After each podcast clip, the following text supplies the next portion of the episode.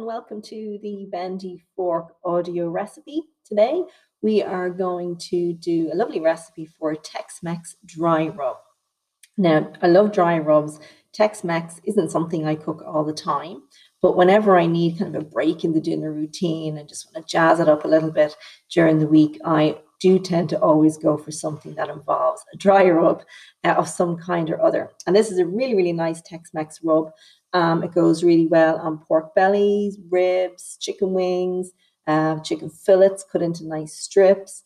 Um, it's it's really really handy. Even if you're vegan or vegetarian, you can use this dry rub on oyster mushrooms. If you shred them up, toss them, and pan fry them, they're the equivalent to I suppose chicken, um, and it works really well on those too. Now in the recipe, um, if you want, you can add dehydrated peppers and blitz them to make like a dehydrated powder. That adds a bit of a depth of flavor. Um, I don't happen to have any at the minute, so I didn't put it into the recipe, but it does work quite well.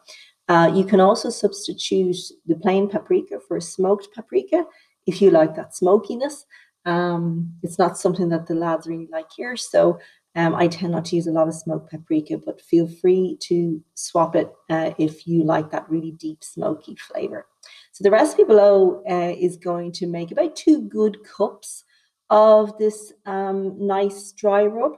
Um, and it'll store in an airtight container for oh, a couple of months. I tend to make a batch of it and, and keep it in a nice airtight container and use it as I need it.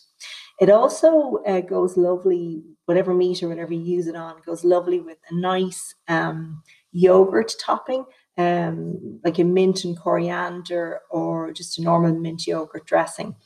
Yeah, that's really nice against the spiciness of this. So if you're going to make this rub and use it on meat, have that to the side as a nice dressing, which is lovely. And that recipe will also be up on the blog. Um, in the coming days. So you'll have both of them. So we'll start with the ingredients. It's really simple. It's just everything in a bowl mixed up and use when you need it. So the ingredients are two tablespoons of paprika. If you wish to swap that to smoke, you can. One teaspoon of dried oregano, one tablespoon of onion salt, one tablespoon of garlic powder or garlic salt, whichever you happen to have, one tablespoon of cooking salt, one tablespoon of freshly ground black pepper, two tablespoons of ground cumin, three tablespoons of chili powder, or you can use cayenne powder, one tablespoon of dehydrated red pepper powder, if you have it, or you can also add uh, red pepper dry flakes if you have it. That's optional. And then all you do is you mix everything together in a bowl and you're done and then just use it on your various meats, chicken fillets, etc. Give them a good rub in and leave them to sit for about an hour with this lovely dry rub or overnight. Um, and then use them as you normally do, either pan fry, barbecue, um, de, you know, in the, the air fryer, whatever way you cook it. But it's a really, really handy little dry rub to have, and it jazzes up many, many a dish.